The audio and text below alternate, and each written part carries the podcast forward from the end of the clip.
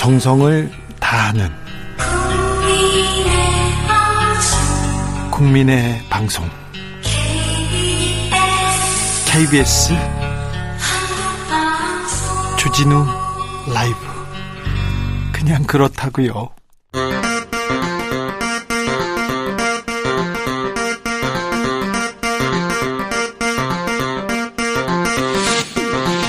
주진우 라이브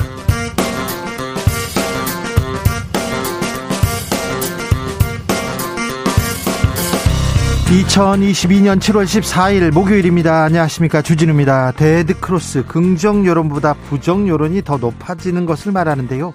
윤석열 대통령 취임 두달 만에 데드크로스 기록했습니다. 대통령 중에 가장 빠릅니다. 이명박 전 대통령은 3개월, 고 김대중 대통령은 36개월 뒤에야 경험했습니다. 윤 대통령 지지율 반등해야 되는데요. 카드로 탈북민 강제 북송은 반인륜적 범죄다 외쳤습니다. 국민의힘은 국정조사 특검하겠다고 밀어붙이고 있는데요.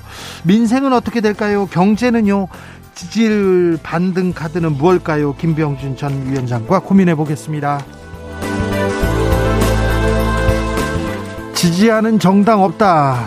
대선 이후에 무당층 두 배 이상 늘었다고 합니다. 국회는 원구성 협상 놓고 다시 고성 이어집니다.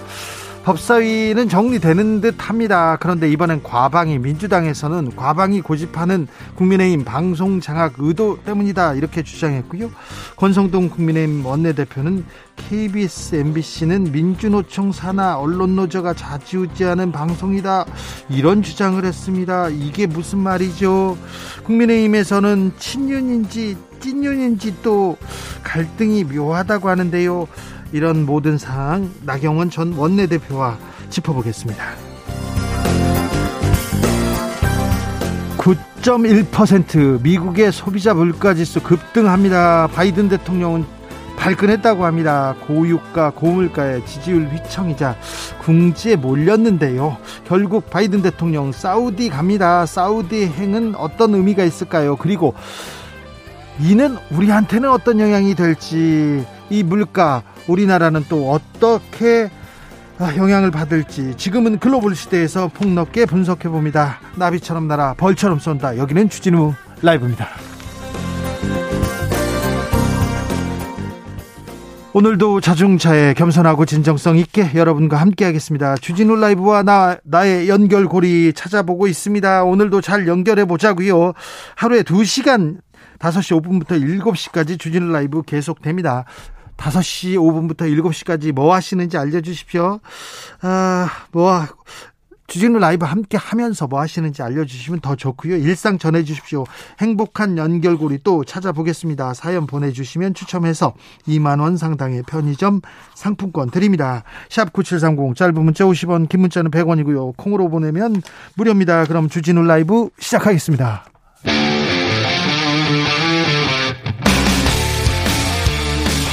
탐사보도 외길 인생 20년. 주 기자가 제일 싫어하는 것은?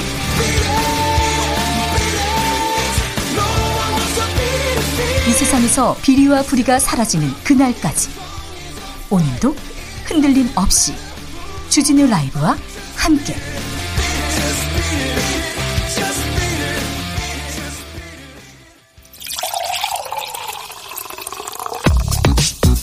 진짜 중요한 뉴스만 쭉 뽑아냈습니다. 주스. 정상근 기자 어서 오세요. 네, 안녕하십니까? 윤석열 대통령 오늘 약식 기자회견 했습니까? 어, 네, 이 금리와 물가가 치솟는 가운데 윤석열 대통령은 오늘 그 2차 비상경제 민생 회의를 주재했습니다. 오늘 회의했군요. 네, 이 자리에서 윤석열 대통령은 금리 인상한 물가 상승을 억제하기 위한 불가피한 조치라면서도 그 부담이 사회적 약자에게 전가돼서는 안 될 것이다라고 했고요. 금융 자원을 충분히 활용해 대책 마련에 나설 것이다라고 말했습니다. 대책은 아직 네, 뭐 아직 이렇다 할 대책은 나오진 않았는데요. 네, 일단 나 내겠죠? 네, 나왔던 얘기는 이 상환의 어려움을 겪는 소상공인 자영업자들의 금융 채무 상환 부담을 경감해 줄 것 등이 나왔습니다. 알겠습니다. 국민의힘에서는 북한 어민 북송권 계속 주장합니다. 국정조사 하겠다고요? 네, 국민의힘 권성동 직무대표 겸 원내대표는 오늘 최고위원회의에서 정치 권력을 위해 인간의 생명을 이용한 이 사건의 실체를 밝히겠다라고 주장했고요. 이 문재인 전 대통령 향해서는 인권 변호사 문재인과 대통령 문재인 중 누가 진짜인가라고 비판하며 문재인 전 대통령에 대한 책임 규명 의사도 밝혔습니다. 민주당에서 반발하고 나섰습니다. 네, 민주당은 민주당 윤건영 의원은 오늘 TBS 라디오 인터뷰에서 그 어민 북송 사건은 16명을 죽인 엽기적 살인 용의자를 대한민국 정부 세금으로 보호할 것인지 판단해야 했던 것이다라고 지적했고요. 아, 당시 대변인이던 박수현 전 의원도 어, 이들이 모든 증거를 인멸한 상황에서 무죄로 풀려나면 국민 속에서 버젓이 살아갈 상황이었다라고 말했습니다. 원구성은 합의를 하는 것 같습니다. 권성동 원내대표 사개특위 여야 동수로 만들고 민주당, 민주당이 위원장 한다 합의했다 이렇게 얘기합니다. 그리고 행안위하고 과방위 둘 중에 하나 선택권 민주당에 줬다고 얘기합니다. 그런데요 오늘 권성동 의원의 발언 큰 논란 일었습니다. 네, 오늘 권성동 원내대표가 KBS 라디오 최경영의 최강 시사에 출연해서 KBS를 비롯해 MBC 아, 다 민주노총 산하의 언론 노조에 의해서 언론 노조가 다 좌지우지하는 방송 아니냐라는 말을 했습니다. 어, 권, 네, 권성동 원내대표는 여당이 방송할 방송을 장악할 방법이 없다라면서 어, 사장 임명권이 대통령에게 있지만 사장을 임명한다고 민주노총 소속 노조원들이 사장 말 듣겠느냐라고 주장했습니다. 아, 민주노총 소속 제가 노조원이었어요. 그런데 민노총 얘기 하나도 안 들었습니다. 그리고 민주노총 뭐 언론노조 위원장 얘기 하나도 안 듣고요. 너희들 뭐 하고 있냐 뭐라고만 했습니다. 저희가 주진우 라이브에서도 민노총에서 시위하면 이럴 때 꼭 시위해야 되겠냐고 이렇게 비판적이었는데 민노총의 영향을 받는다.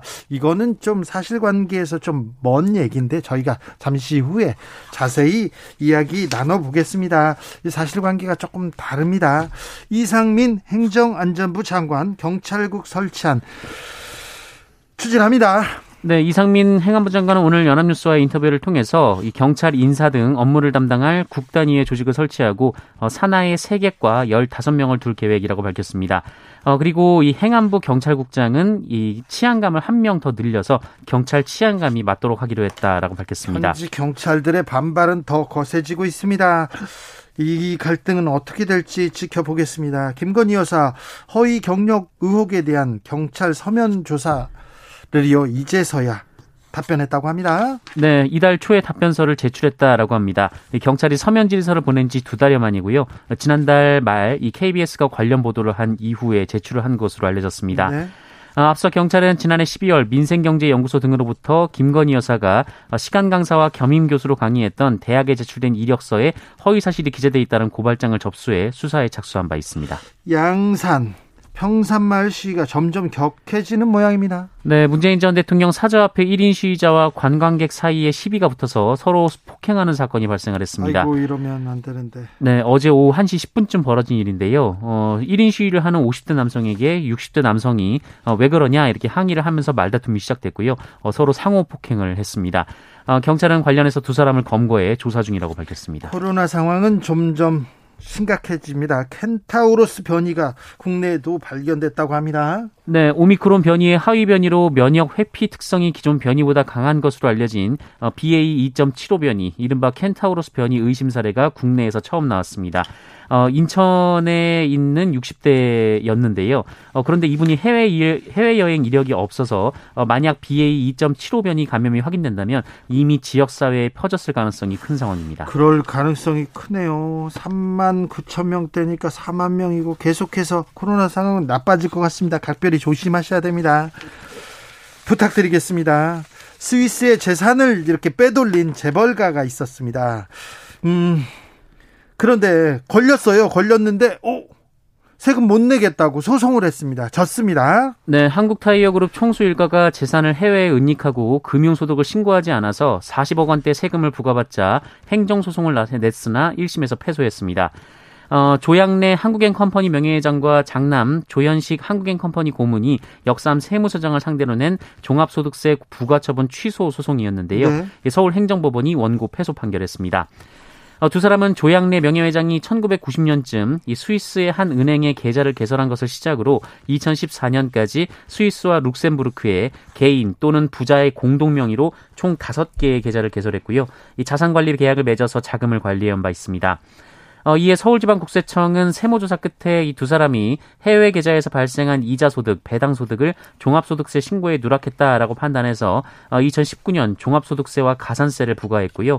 어, 조양래 명예회장에게 19억 8천여만 원, 조현식 고문에게 26억 1천여만 원 등 총 45억 9천여만 원을 부과한 바 있습니다. 수천억대 재산가들이 해외 돈을 빼돌려 놓고 세금을 안 냈습니다. 그런데 이 세금 나오니까 이거 부당하다고 재판을 합니다. 부자들도 이렇게 꼼꼼하게 이렇게 열심히 삽니다. 네. 역외 탈세.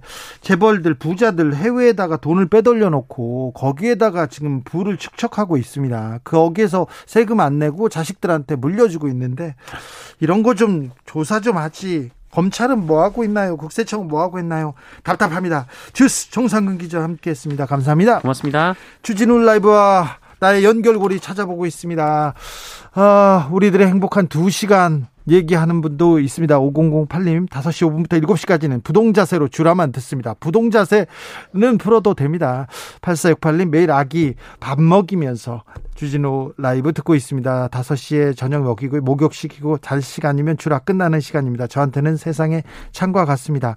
0542님 누워서 천장 봅니다. 네 부럽습니다. 네 문강호님은 5시 5분 주진우님 목소리가 들려면 그렇게 기분이 좋아요. 퇴근 시간 1시간 전 듣고 있다 보면 퇴근 시간 금방 옵니다. 8134님 저는 콩으로 주진우 라이브 들으면서 택배 배달합니다. 가끔 엘베 타면 방송 끊어지긴 하지만 그래도 배달하면서 재밌어요. 얘기합니다. 힘내세요. 120님 5시 5분부터 뭐 하냐고요? 어머니가 편의점 운영 중이신데요. 매장에서 주진우 라이브 틀어놓고 보고 있어요. 손님들도 반 강제로 들려드리고 있습니다. 아이고 잘하고 계십니다. 세상에 좋은 에너지를 펼치고 계십니다.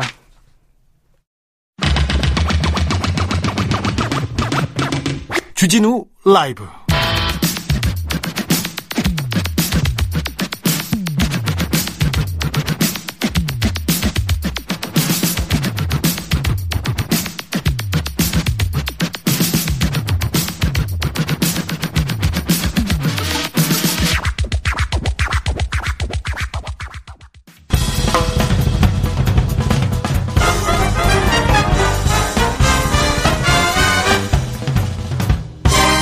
훅 인터뷰.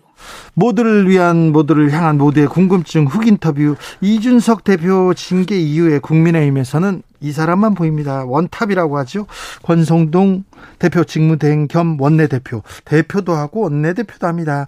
연일 목소리 내고 있는데 좀 오늘은 언론 간 도마위에 올랐습니다. 그리고 친윤 찐윤 얘기도 나오고요. 국민의힘이 지금 잘 가고 있는지 어, 대통령은 잘 가고 있는지 좀 물어보겠습니다. 아, 나경원 전 국민의힘 원내대표 모셨습니다. 안녕하세요. 네, 안녕하세요. 네, 오랜만입니다. 오랜만에 뵙니다. 네, 네. 어, 사회복지학 명예박사 되셨어요? 아유, 부끄럽습니다. 네. 네, 네.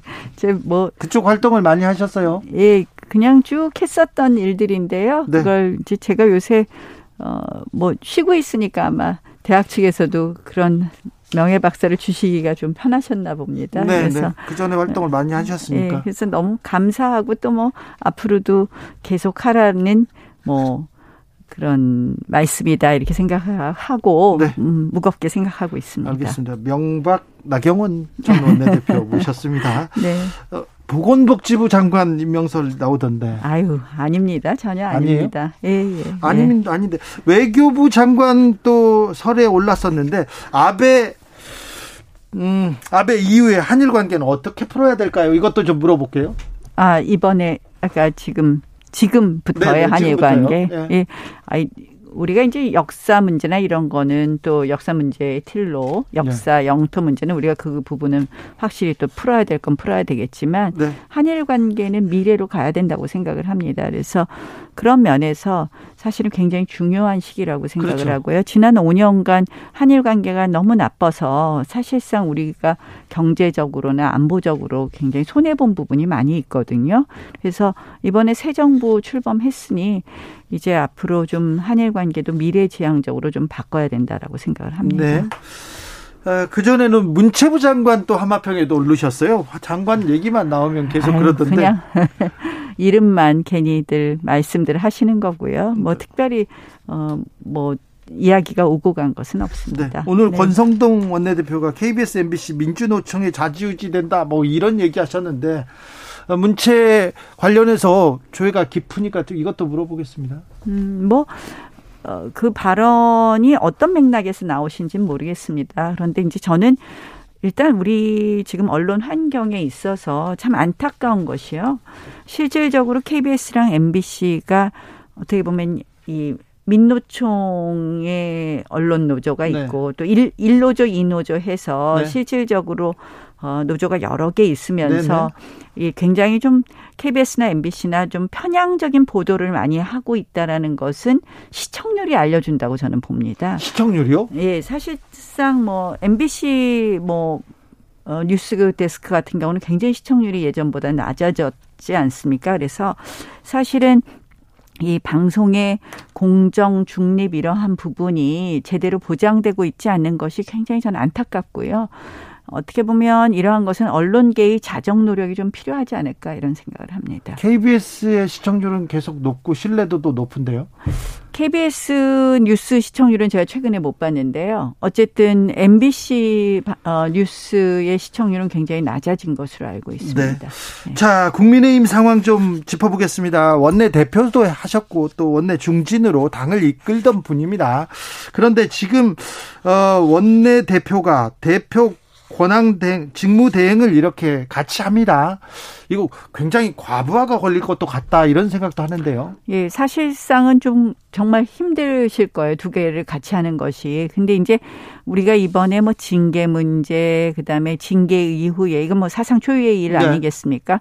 과연 당을 어떻게 수습하느냐에 대해서 여러 가지 논란이 있는데 저는 복잡할수록 원칙으로 가야 된다. 그럼 뭐 원칙이 뭐냐? 당원 단계에 따라, 야 한다. 그래서 당원 단계에 보면 그렇게 규정이 되어 있습니다. 네. 결국 어 대표가 직무를 집행할 수 없는 어 경우에 해당하기 때문에 이럴 경우에는 원내대표께서 대응을 하는 수밖에 없고요. 그래서 권성동 원내대표가 당분간은 굉장히 힘들 수밖에 없고 일종의 업무의 이 로드가 굉장히 높겠다 이렇게 봅니다. 어, 이준석 대표는 6개월 후 이렇게 돌아올까요? 어, 지금 현재 윤리 징계에 따르면 또 당원 단계에 따르면 그것이 맞겠죠. 그런데 이제 많은 분들이 이야기하시는 것처럼 어, 이 뭐 수사 결과가 오히려 전혀 뭐 이준석 대표의 그동안의 주장대로라면 어, 오히려 이준석 대표의 윤리 징계로 이 문제가 그냥 매듭이 되겠지만 만약에 어, 그렇게 돼서 오히려 이준석 대표에게 더 좋은 결과가 있을 수 있고요. 어, 수사 결과 조금 이준석 대표가 그동안 주장한 거랑 다른 사실이 또 수사뿐만 아니라 다른 방법으로 그런 것이 밝혀진다면 또 이준석 대표로서는 좀 힘들어질 수도 있다고 생각을 합니다. 수사 결과를 좀 지켜봐야 되겠네요. 네, 그렇게 돼야 될 것 같은데요. 저는 사실 이제 그런 걸 다 떠나서 어, 이 대표가 이제 초기에 좀 뭐 반발한다 뭐 이런 이야기도 많이 나왔었는데 어, 당원이라면 지위고하를 막론하고 어떻게 보면 당의 결정을 따르는 것이 맞다고 생각을 합니다. 우리가 당원으로서 가장 억울한 게 아마 공천 못 받을 때 네, 네. 같은데요. 네네. 그런 경우도 우리 당원으로서 다 따르는 것이 많, 어, 을 우리가 이야기하지 않았습니까? 네. 그런 의미에서 어, 따르는 것이 오히려 미래를 위해서 뭐 본인의 미래를 위해서 이 대표의 미래를 위해서 도움이 되지 않겠느냐 이런 제가 말씀을 드리고 싶어서 그런 이야기를 했었습니다. 원구성이 안 돼가지고 국회가 안 열립니다. 이렇게 어, 정치력의 공백 상태가 길어진 경우도 좀 드물었던 것 같은데 요즘 여의도에 정치력 보이지 않는다 이런 얘기 많이 듣습니다. 기싸움이 센 거 아닐까요? 그런가요? 여당, 야당 지금 뭐 야당은 야당대로 사실은 어 의회에서의 다수석을 믿고 어 양보하지 않으려고 하고 여당은 이제 여당이 됐기 때문에 실질적으로 이 의회에서 숫자로는 열세이지만 이 대통령의 권력을 받고 국민들에게 평가를 받았기 때문에 그러한 부분에 대해서 일을 하기 위해서 또 양보하지 않고 하는 부분이 어 이렇게 어떻게 풀어야 됩니까? 어, 이르렀다고 보고요. 아까 들어오다 보니까 속보가 좀 떴더라고요. 네? 사개특위 문제의 사개특위는 합의가 된 것 같아요. 예? 이제 남은 것이 두 개 상임위 정도인 네네. 것 같은데요. 곧 풀리지 않을까 이렇게 생각을 합니다. 그럴까요? 네. 아, 대통령 지지율은 네, 추락에 또 추락 브레이크가 없는 걸까요? 어, 좀 안타깝습니다. 사실은 어 이게 이상하게 저는 지금 대통령께서 뭐 설정하신 국정 방향이나 지금 뭐 여러 가지 위기 속에서 정부가 그래도 제대로 일을 하려고 하고 그런 뭐 모습도 보이고 있는데 그런 부분은 어디로 온데간데 없어지고 사실은 굉장히 사소한 일 또는 부정적인 일만 좀 돋보이는 것 같아요. 예. 굉장히 요새 또 그게 어떻게 보면 언론 언론 때문에 그렇습니까? 아, 그러니까 언론을 탓한다기보다는 네. 우리가 이제 이렇게 큰 얘기보다는 이렇게 사소한 일들에 네. 더 많은 관심을 가지게 되는 그런 어떻게 보면 이거는 최근에 이런 트렌드라고 할까요? 이렇게 보면 저희도 이렇게 기사를 보다 네. 보면 네. 아주 사소하고 자극적인 거에 자꾸 눈이 가게 되는 것 같은 그렇죠. 경우가 있죠. 본질적인 것보다는 좀 가십이라고 예, 해야 될까요? 그래서 이게 참 안타까운 일인데요. 그러다 보니까 조금 이상한 방향으로 자꾸 이제 이게 우리가 이제 어떤 지지율이 올라가거나 내려갈 거나 할 때는요 여론조사와 기, 언론이 계속 반복적으로 어 있으면서 그것이 그런 방향을 잡아가는 경우도 있거든요. 예. 그래서 최근에 약간 그런 형국이 돼서 어쨌든 이제 이것을 좀 반등하는 정말 고민을 심각하게 해야 된다. 예. 저는 심각한 고민을 해야 될 시점이다 이렇게 말씀을 드리고 싶습니다. 어떻게 좀 반등시켰을까요? 어, 일단은 뭐 왜 진심이나 이러한 부분이 제대로 전달되지 않느냐에 대해서 좀더 네. 고민해야 될 부분이 있다고 생각합니다. 네. 그러니까 어떻게 하면 지금 어, 정말 필요한 일을 하는 부분을 국민들께 말씀드리고 또 그다음에 이제 중요한 것은 지금 굉장히 경제적으로도 어렵고 국민들께서 힘드시거든요. 그렇죠. 코로나도 다시 확산되죠. 네. 물가 오르죠. 그러니까 이럴 때는 사실은 이런 위기가 이것도 뭐 물가 오르고 경제적으로 위기가 오는 것은 우리 내부의 위기가 아니라 외부로부터 온단 말이에요. 예. 전 세계적인 추세란 말이에요. 그래서 이럴 때는 정말 뭐 여권, 야권은 물론이고 온 국민이 합심해서 이 위기를 극복해야 되는데 이러한 컨센서스를 만들어가는 과정 뭐 이런 것도 좀 필요하지 않을까. 이건 뭐 지지율하고도 좀 다른 얘기일 수도 있지만 그런 우리가 좀 국민적인 이렇게 합의를 만들어가는 게 좀 필요할 것 같습니다. 그게 정치인데 대통령 네. 그리고 정부 여당 중진 그리고 뭐 장관 이 장관의 능력 그리고 그런 노력들이 보여지지 않습니다. 정치력이 조금 부재하다 이런 얘기를 계속 아, 지적받을 수밖에 없는 상황이에요. 글쎄 좀 안타까워요. 그게 이제 다들 열심히는 하시는데 이게 소통 방법의 문제인가? 아니 소통이 아니라 능력을 못 보여준다니까요. 능력 있는 사람들이 아니, 안 보여요. 글쎄요. 근데 지금 보면 언론의 이렇게 보도나 이런 걸 보면 뭐 오늘도 주로 언론 아까 정치면 이렇게 보니까 권 원내대표와 장재원 의원이 사이가 좋네 안 좋네 하는 기사를 네. 전부 도배가 됐더라고요. 예? 그러니까 그런 게 안타깝더라고요. 저는 그 두 분이 뭐 그렇게 어떤 지금 의견의 충돌이 심하게 있다고 보이지 않는데 그런 부분에 온통 관심이 있다 보니 실질적으로 국민들께서도 어, 아, 정부 여당에 대한 신뢰가 예. 어, 높지 않을 수 있다 이런 걱정이 돼요. 근데 그게 뭐 그 뭐 두 사람이 어떤 충돌이 있었거나 그런 건 아니지 않습니까? 네. 그래서 그런 부분이 좀 안타깝습니다. 어, 당 중진이셨고 그리고 음. 한 10여 년 동안 국민의힘을 이끌러 갔 원내대표도 하셨고 이끄시던 분이세요. 그래서 국민의힘에 이렇게 좀 정치력을 보여주고 대통령과 정부 여당이 좀 능력을 보여줬으면 아 이 부분 좀 부족한데 그런 생각 계속 하실 텐데. 뭐 자, 유심, 저희도 더 노력하겠습니다. 네. 송구합니다. 유시민 네. 작가께서 네. 대통령 없는 것과 비슷한 상태다 이렇게 얘기하시던데. 글쎄 그건 어떤 맥락에서 하신 말씀이세요? 아니, 저도 아까 이렇게 기사만 비슷한, 좀 봤는데 비슷한 내용이에요. 대통령과 정부 여당이 뭐 어. 능력을 거의 보여주지 못하고 있다. 어. 참 어려운 때죠. 위기는 위기예요. 예. 위기는 위기인데 어. 진짜 우리가 뭐 당 내부에서 싸우네 안 싸우네 뭐 국회가 싸우네 안 싸우네로만 온통 관심이 쏠리게 되어 있으니 네. 이러한 네. 부분을 먼저 빨리 극복하는 것부터도 하나의 중요한 문제이겠네요. 네. 네. 김건희 여사의 행보는 어떻게 보시는지요? 강신업 변호사하고 이렇게 또 어, 정치적 발언이 강신업 변호사의 정치적 발언은 어떻게 보시는지? 아, 강신업 변호사 정치적 발언에 대해서 제가 네. 어, 불편하다. 네. 그럼 국민들께서 다 불편하게 생각하시지 않을까요? 예. 그래서 그런 이야기 어제 했더니 뭐 네, 바로 발끈하셨더라고요. 어, 좀 맞지 않는다고 생각하고요. 그런 네. 정치적 발언을 과도하게 하시는 것은 뭐 김건희 여사께서도 그 부분에 대해서 선을 그으셨더라고요. 네. 그래서 다행이라고 생각을 합니다. 그래서 뭐 제가 자꾸 이야기하면 또 오늘 한 번 더 발끈할지도 모르니까 이런 네. 정도 하죠. 그럴까요? 네. 네.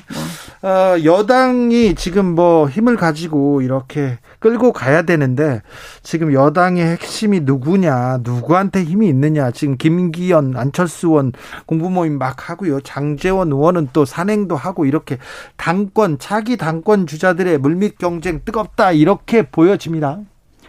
장재원 의원 산행을 그렇게 해석하는 건 저는 정말 좀 어이가 없더라고요. 아, 그래요? 그게 보면 자 본인 지역구 산행이에요. 네. 뭐 전국 본인의 전국 조직이 아니라 네. 그러니까 누구나 자신의 지역구에는 여러 가지 뭐 자기를 좋아하는 조직이 있겠죠. 그러니까 네. 아마 그동안 대통령 선거하고 너무 바빴어 갖고 지역 구민들하고 스킨십 못 했던 것 같고요. 그래서 한번 지역 주민들하고 간 건데 그걸 막 너무 확대 해석한다. 저는 이렇게 생각을 합니다. 그 부분은. 네. 그러나 어쨌든 뭐 안철수 의원, 김기현 의원 열심히 공부 모임 하시고요. 뭐 다들 우리 공부해야죠. 네. 공부해야죠. 대한민국 미래를 위해서 대... 책임 있는 여당 의원들이라면 당연히 나경원 대표님도 공부 열심히 하시죠? 네, 저도 오늘 아침에 공부했습니다. 어떤 모임에? 뭐, 모임 아, 저는 그냥 그 쭉 늘 그 일주일에 한 번씩 아침에 소규모로 모여서 공부하는 모임이 있, 고요 예. 그래서 그냥 뭐 이렇게 어 세를 40명, 50명씩 어 같이 공부하는 건 아니지만 공부는 적은 숫자가 모여서 해, 해도 더 잘 되더라고요. 알겠습니다. 그래서 한 10여 명 모여서 공부합니다. 대학교 때 같이 공부했던 윤석열 대통령은 지금 대통령 공부는 잘 하고 계신 것 같습니까? 대통령 공부를 하실 게 아니라 대통령 업무를 하실 때고요. 네. 그 참 고민 많, 그, 저는, 아 대통령께서 너무 힘드시겠다 이런 생각을 많이 해요. 어떤 측면에서요? 뭐 당선되자마자 이 뭐 전체적인 뭐 여러 가지 어려운 상황 어려운 상황이고 코로나나 뭐 경제나 이런 건 어렵죠. 또 뭐 여당이 좀 힘 있게 뒷받침을 해줘야 되는데 여당 내에서 뭐 당 대표 징계니 안, 뭐 아니니 하는 그런 갈등 크죠. 네. 그렇다고 국회는 뭐 완전히 야당이 그냥 엄청 세잖아요. 네. 야당이 뭐 180석 정도 되니 야당은 국회는 또 마음대로 안 되죠. 그러니까 꼼짝달싹 못 하시죠. 게다가 뭐 공공기관장이 나가나요? 안 나가고 있죠. 그리고 뭐 지금 뭐 문 대통령 그만두시기 전에 또 임명한 기관장 내지 뭐 이사 감사도 엄청 많더라고. 자리 다 알받게 해놨지. 검수완박법 같은 거 해갖고 그냥 법안 알받게 해놨지. 그동안 또 제도도 많이 바꿔놨잖아요. 그러니 뭐 마음 같아서는 다 할 것 같은데 아마 하나도 잘 되는 게 없으니 얼마나 답답하겠습니까. 그래서 아, 좀 이게 힘있게 좀 하나로 가려면 이제는 정말 우리 저는 사실은 민주당이 정권 잡을 때도 똑같은 마음이었는데 이게 한꺼번에 바뀌고 한꺼번에 나오고 이렇게 좀 제도를 바꿔야죠. 이건 무슨 진지처럼 차지하고 앉아갖고 위에서는 이렇게 가라 그러는데 뭐 지금은 원전 하겠다 그러시는데 주요한 포스트에는 다 탈원전주의자들이 다 앉아 있으니 나라가 어디로 가겠습니까? 그러니 이건 참 비효율적이다. 우리가 한꺼번에 들어가서 나라를 운영하고 아니다 하면 또 한꺼번에 나오고 이렇게 바꿔야 될 것 같습니다. 아무튼 민심이 좀 민심이 대통령한테 별로 이렇게 호의적이진 않은 것 같아요. 좀 민심을 얻어야 될 텐데요. 글쎄, 그 아, 그래서 참 저도 고민이에요. 그러니까 그런 상황을 보면 참 힘드시겠고 뭐 이런 거 다 하는데 이게 방법이 과연 뭐가 있을까? 좀 우리 아이디어를 좀 많이 주세요. 국민의힘에서는 이제 음. 대통령 도와줄까요? 국민의힘 이제 안 싸웁니까? 이준석 대표와 이 윤핵관들 안 다툽니까? 근데 진짜 또 제가 이제 권성동 원내대표 장재원 의원 기사도 보면 어떻게 보면 자꾸 그런 것만 자꾸 이 언론 탓하는 것처럼 되지만 자꾸 갈등을 부추기는 부분도 있고 그래서 참 네. 안타깝습니다. 이준석 대표 이제 갈등은 이제 사그라들까요? 뭐 이 대표가 또 어떻게 할지에 네. 따라서 또 다르겠죠. 그것이 또 올리기 시작했는데, 예, 예, 그것이 또 윤 대통령한테 또 영향을 줄 수 있겠죠. 그런데 뭐 우리가 물론 여론조사 지지율 중요한데 그것이 가장 중요한 것은 민심을 얻는 거겠죠. 네. 얻는 건데 그걸 위해서 또 어, 우리가 뭐 그걸 위해서 진짜 해야 될 일은 해야 되겠지만 네. 그걸 위해서 하지 말아야 될 일을 또 어, 맞아요. 해서는 안, 그렇죠. 안 된다 이렇게 네. 생각을 합니다. 그래서 아, 뭐좀 정치력 있는 사람들이 정치력 있는 사람들이 많이 있는데 능력 있는 사람들이 많이 있는데 왜 대통령 주변에서 국민의힘 주변에서 이렇게 보이지 않는 걸까 그런 생각도 좀 해봅니다. 뭐 나경원 대표님도 좀 일좀 하세요.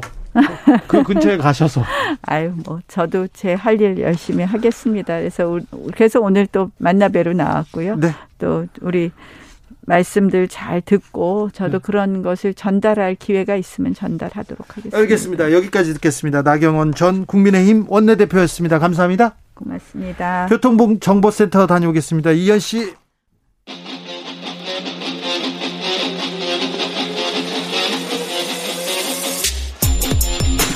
진짜가 나타났다. 악마 기자 주 기자가 전해주는 지옥에서 온 실사. 주진우 라이브.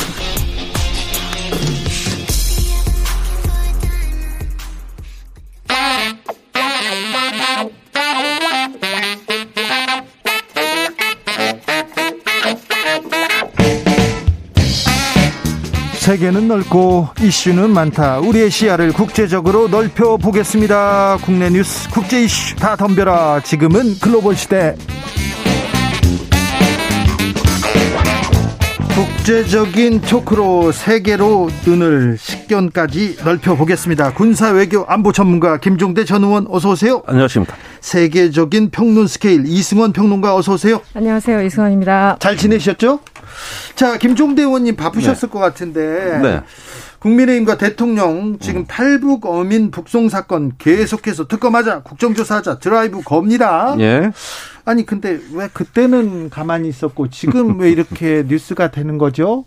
아니 저는 조금 아무 말이나 막 한다는 느낌이 드는 게, 자 권성동 원내대표가 국정조사하자, 특검하자 이러고 있어요. 근데 지금 검찰이 하고 있잖아요. 수사하고 있죠. 예, 수사하고 압수수색도 하고 있잖아요. 네. 이제 국정원을 했기 때문에 다음 차례는 국방부입니다. 네. 이제 국방부 압수수색 곧 들어가요. 예. 이거 뭐 윤 정부가 윤 정부를 상대로 지금 크게 벌리고 있어요. 그러면 검찰이 그 수사를 하고 있으면은 여기다가 특검을 하자는 건 검찰 못 믿겠다는 얘기 아닙니까? 이 주장을 어떻게 여당이 합니까? 원래 이런 주장은 야당이 하는 거예요. 예. 어, 현직 검찰 못 믿겠다.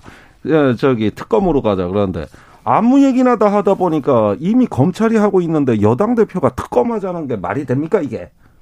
그렇습니까? 예. 국정조사도 그렇지. 그거 저기 이거 정치 공세를 해도 조금 논리적으로 네. 해야지. 아니 검찰이 하고 있는데 특검을 하자는 걸 그 여당 대표가 얘기합니까 그래. 세계적인 시각으로 보자면 이 사건은 어떻습니까? 이승원 이승원 평론가? 세계적인 시각. 네. 지금 다들 오늘 뭐 유시민 전 작, 유시민 작가죠. 전 네. 작가가 아니라 작가가 방송에 나와서 한 얘기. 아, 오늘 최경영 네. 시사에 나왔었나요? 네. 하여튼 지금 뭐 종합병원으로 하면서 앰뷸런 그 앰뷸런스 싣고 온 사람들 지금 갈 데가 없다. 응급실 네. 다 비워두고 뭐 딴짓하고 있다라고 하는데 저는 그 비유가 모든 걸 설명하고 있다고 생각합니다. 예. 네. 지금 사실은 뭐 미국 물가가 9.1%뭐 쇼크라고 하고요. 이제 빅 스텝을 넘어서 자이언트 스텝, 울트라 스텝 얘기까지 나옵니다. 올 연말까지 계속 물가는 올라갈 거고 금리도 계속 아, 뛸 텐데, 뛸 텐데 이 부분에 대한 얘기는 별로 없는 것 같습니다. 조 바이든 대통령은 근데 물가가 많이 오르니까 화가 났더라고요. 사우디 가기 전에 막 화내고 가더라고요. 근데 어떻게 될 것 같습니까? 바이든 대통령의 이제 행보 행보는 음, 지금 한 달 이상 소위 말하는 30%대 박스권을 유지하고 있어요. 지지율이 굉장히 낮은 상황이죠. 그런데 네. 중간 선거가 다가올수록 조금이라도 반등해야 되는데 소비자 물가지수가 이렇게 뭐 6%대, 9%대 올라가면 올라갈수록 유가가 올라가면 올라갈수록 지지율은 이제 계속 하락하는 그런 상황이고요. 최근에는 이제 바이든에 대해서 지지율이 너무 떨어지다 보니까 또 다시 보자 트럼프 뭐 이런 얘기까지 나오고 네. 뭐 둘을 또 다시 맞붙이는 여- 그 여론 여론조사도 하나 있었고요. 그런데 어쨌든 30% 이상 박스권이고 일부 조사에 따르면 60% 이상이 이제 바이든이 그 다음 대선에 재선에 나오는 걸 또 반대한다는 여론이 60%가 넘었어요. 그래서 예. 이제 미국 내 여론조사지만 그래서 여러 가지 난관입니다. 그래서 이번에 사우디 이제 가면서 이 모든 걸 좀 극복하겠다고 사- 한마디로 사우디 가는 이유는 유가 잡으러 가는 거지 않습니까? 네. 그래서 이제 국내 정치 입지가 너무 좁아지다 보니까 그렇게 해서라도 가겠다라는 거라서 어, 국내 비판을 무릅쓰고 할 수 있는 거 본인 다 하겠다라는 입장 같습니다. 여기서 질문입니다. 네. 유가가 떨어져야 되는데 유가가 안정되면 그래야 또 물가도 잡고 그럴 텐데 또 음. 유가가 떨어지는 게 또 달갑지만은 않다. 그런 얘기 계속 나와요. 침체로 이어진다. 뭐 이거 어떻게 봐야 됩니까? 그러니까 뭐 물가 오르고 경제는 침체되고 그 국제적으로 모든 지도자들이 가장 우려하는 그런 상황인 거죠. 그런데 지금 바이든 같은 경우 아까 화를 내셨다고 말씀하셨는데 실제 화를 냈어요. 네. 그러니까 그 항변하는 건 이겁니다. 지금 6월 소비자 물가 지수가 작년 같은 달 대비 뭐 9.1% 상승하긴 했지만 이거는 사실 6월 달 기준이지 지금 7월 중순 아니냐. 한 달 사이에 유가가 좀 빠졌다. 이걸 좀 살펴봐 달라라고 얘기를 하고 있고 또 하나는 사실 우리나라도 마찬가지지만 농산물이든 유가든 이게 굉장히 탄력적인 그러니까 가격이 변동이 심한 거잖아요. 그래서 이제 그거를 다 빼면은 지금 6% 이하기 때문에 그렇게 나쁜 것은 아니다라고 이제 항변하고 있는데 말 그대로 항변인 옹색합니다. 옹색하죠. 네. 네.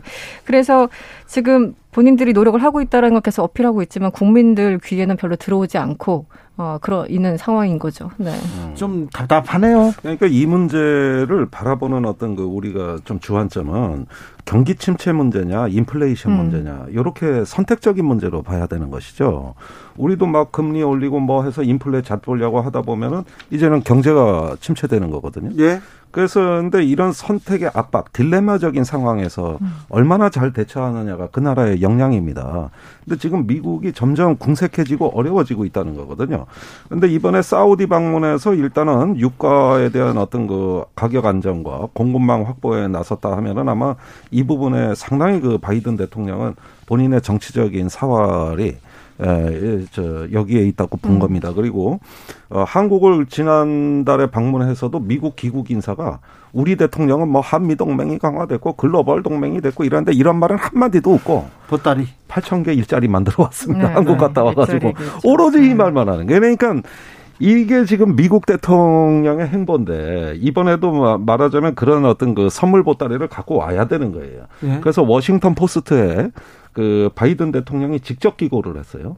어, 이제 순방을 떠나기 직전에, 어, 반대하는 사람이 많다는 거 안다. 음. 인권이 중요하다는 거 잘한다. 네. 그러나 이 어려운 시기에 협력해야 된다. 네. 이렇게 얘기하면서 갔는데 그럼 협력의 내용이 없어 보십시오. 네. 이건 정치적 추락이에요. 음. 사우디에서 그래도 보따리를 좀 많이 주지 않겠습니까? 돈 많은 나라에서 또 석유 많은 나라에서 그리고 사우디와 아, 미국의 밀월은 역사적으로도 오래됐지 않습니까? 그렇죠. 뭐 45년 이후부터 계속 당시 루즈벨트 대통령과 사우디 왕이 만나가지고 그때부터 이제 경제 안보를 서로 주고받는 그런 관계였는데 어쨌든 지금 보면은 이제 그 뭐 Foreign Affairs나 이런 걸 이제 보면은 미국 혹은 그 외부에서도 이제 내노라는 전문가들이 다 각자의 이제 주장을 피는 곳이 공간이 이제 이 Foreign Affairs잖아요. 그런데 지금 정 반대되는 글들이 계속 올라오고 있어요. 그러니까 찬반으로 나뉜 거예요. 여기서도. 음. 그러니까 예를 들어 미국 같은 경우는 아니 네가 지금 그 언론인 카슈끄지 암살로 네. 사우디 왕세자 안 만난다고 했잖냐. 그 왕따 시킨다고 했다가 갑자기 유가 오른다고 바로 가면은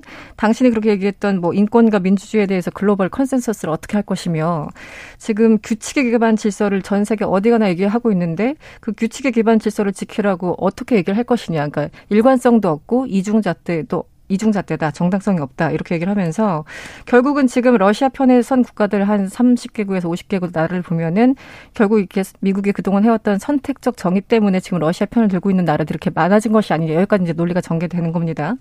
그런데 이번에 사우디에 가는 걸 또 찬성하는 사람들은 현실 정치가 뭐 다 그런 거지 이런 거예요. 네. 그리고 부, 바이든 괜찮아 전직 대통령들도 다 그랬어. 막 이런 논리를 피면서 전 세계적으로 미국의 리더십을 발휘하려면 국내 정치가 안정돼야 되는데 국내 정치를 안정시키기 위해서는 이 모든 것을 다 해도 어느 정도 효과가 있다면은 국민들이 수용할 것이다 이런 논리를 가고 있습니다. 그래서 네. 미국 내에서도 굉장히 격렬한 논쟁이 진행되고 있습니다. 6799님께서 많이 많이 좋아하는 김종대 전 의원님 많이 좋아한다고 두번 아이고 감사합니다. 4039님 이승원 평론가님 집팬입니다. 여기는 아, 하트가 네. 붙어 있습니다.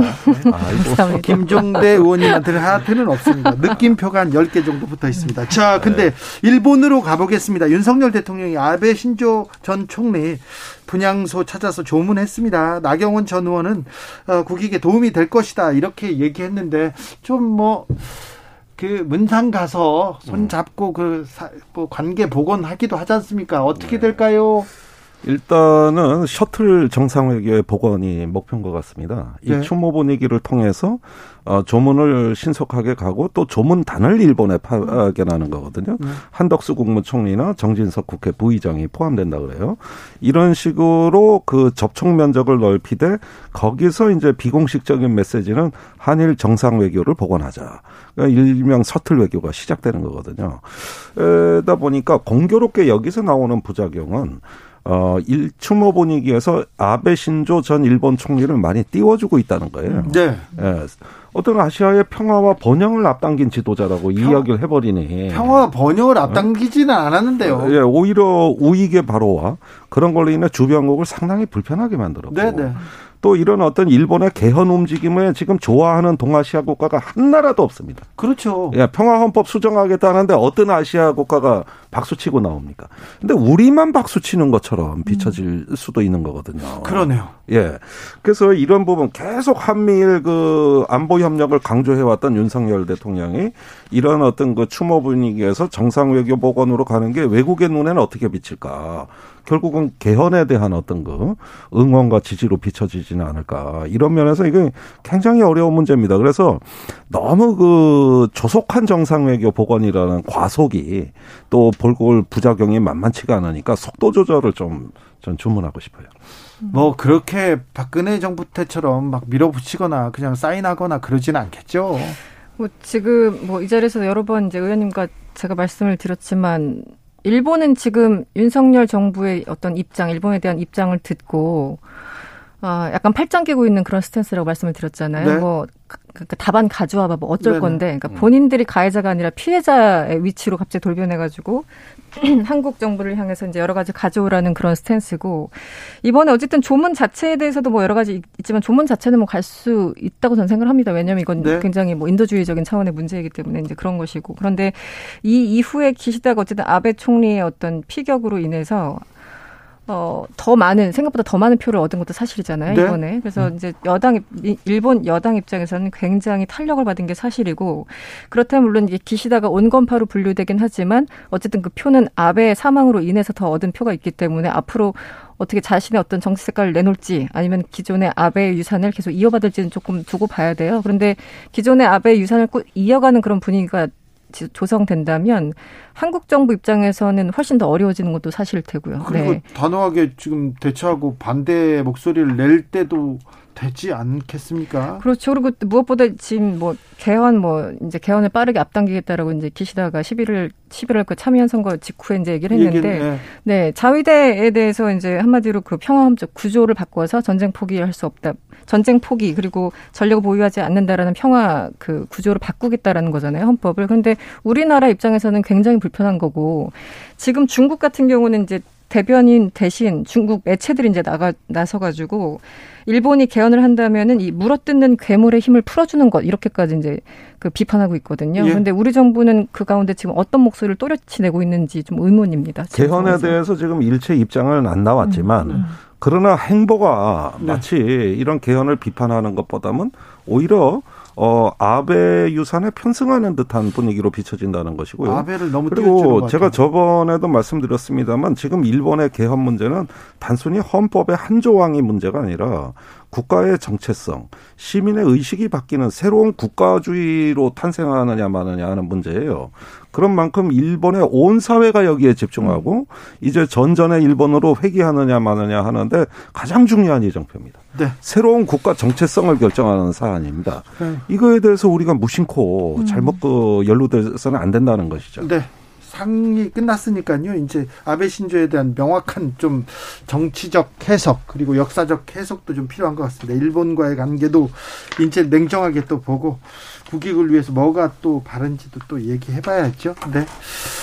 6150님, 어, 진우 종대 승원 이 세 명 트리플 효과 좋아요. 좋아하는 코너입니다. 네, 그렇습니까? 저는 아니고요. 그냥 그렇다고요. 이렇게 얘기합니다. 냉정하고 엄격한 상황 분석 부탁드린다고 했는데 아, 의원님, 자, 한국과 미국 공군이 F-35A 이렇게 음. 연합 비행 훈련 한다고 합니다. 어떤 의미가 있습니까?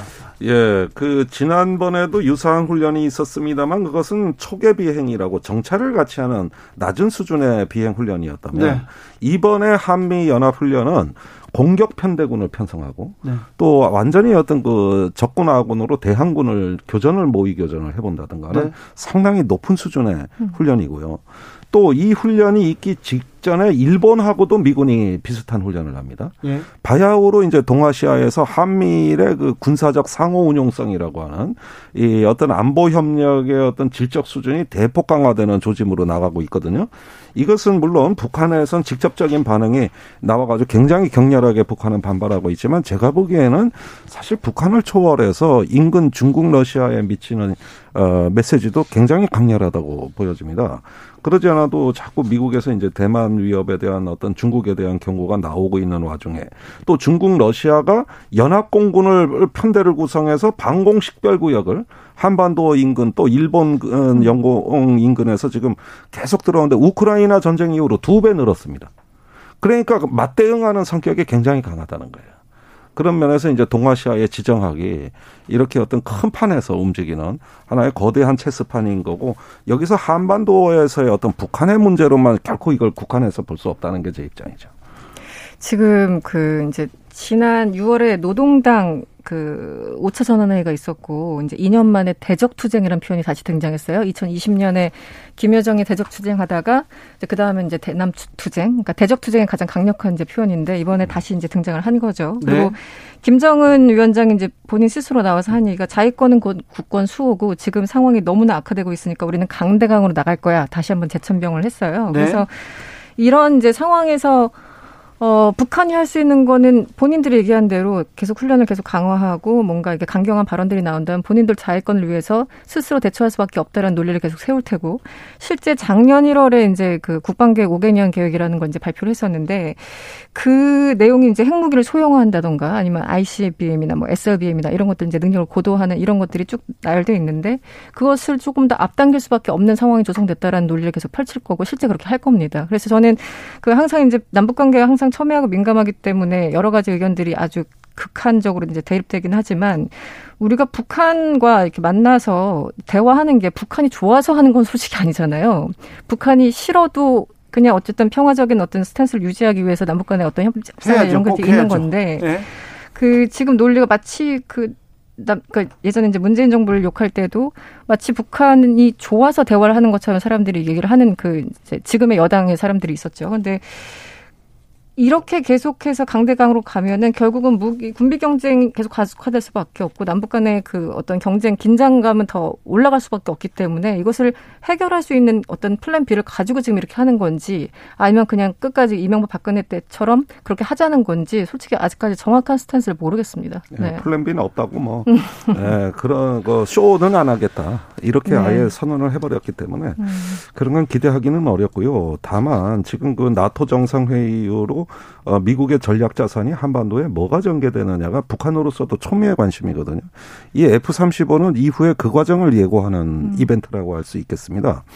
결국은 그 북한이 핵실험을 한다면 지금은 풍계리에 비가 많이 와서 못하는 거거든요. 뭐 아, 일각에서는 예, 중국 때문에 못하는 거라 그랬는데 네. 풍계리에서 핵실험을 못하는 건 풍계리 사정입니다. 네. 이 안반 구조가 음. 비가 이제 오면 땅이 물러지고 이런 어떤 상황은 피하고 싶은 거예요. 이거는 그 상황이 끝나면 네. 핵실험은 다시 초일기에 들어가는 거거든요. 그러면은 미국의 전략 자산이 이제 전개된다는 건 이미 미국이 공약을 했고 그렇다면 이 F-35 전개로 해서 훈련으로 워밍업을 한다 그러지만은 사실은 미국도 계속 힘을 보여줘야 되는 음. 상황입니다. 그런데 여기에는 북한뿐만 아니라 중국, 러시아도 굉장히 긴장하고 있어요. 그러니까 결국 이 8월에 이제 실병 기동 훈련까지 있는 한미 연합 훈련이 어, 근자에 보기 드문 아주 대규모로 실시될 가능성이 높거든요. 네. 그럼 북한도 분명히 조치합니다. 음. 그래서 아마도 경제도 어려운 이 시기에 이 여름을 무사히 우리가 넘기고 한반도의 주변을 안정시켜 나가는 이런 어떤 역량을 우리가 또 발휘해야 될 시점이에요. 그런 점에서 이제 한미일도 좋지만 북중러가 또 연합하거나 단결하지 못하도록 막는 것도 이 한미일 연합 동맹 못지않게 중요한 겁니다. 지피지기 아닙니까? 네. 예, 그런 상황까지 가면은 과연 이 정부가 그런 것까지 내다보면서 중국과 북한을 관리할 수 있는 음. 예, 이런 외교 역량까지도 좀 생각하고 있느냐 이걸 좀 보여줬으면 좋겠는데 날도 어우, 더운데 안 나오더라. 북한 또 위기가 또 고조되는 거 그건 좀 막아야 될 텐데 이번 여름까지는 괜찮겠습니까? 훈련 계속되네요. 예 맞습니다 8월이 가장 어려울 것 같습니다 8월이요. 예 8월에. 음. 7월은 좀 넘어가고 8월. 이제 장마철이 끝나고 네. 한미 연합 훈련이 대규모로 실시되고 네. 이 무렵입니다 우리를 뭐 좀 북이 좀 잠잠한 건 사실이에요. 그러니까 이제 코로나 이후에 그 북한이 지금 의외로 가장 깜짝 놀랄 일은 북한에서 뭐냐면은 뭐 노동당 회의에서 뭔 말을 했다 이런 것보다도 의외로 코로나가 잘 지나갔어요. 음. 그래요? 예. 그런데 전문가들은 그게 끝이 아니라 올 여름 지나서 북한의 2차 대유행이 오느냐 마느냐 이걸 갖고 국내에서 지금 굉장히 네. 검토가 많은 거거든요. 그런데 의외로 1차 유행은 잘 지나간 것 같아요. 음. 어, 전문가들 경고한 것보다도 많이 그 수그러들었습니다. 네. 지금 뭐 북한 같은 아, 시간이 거의 있습니다. 10초 남았어요. 10초요? 네. 중단하겠습니다. 그럴까요? 네.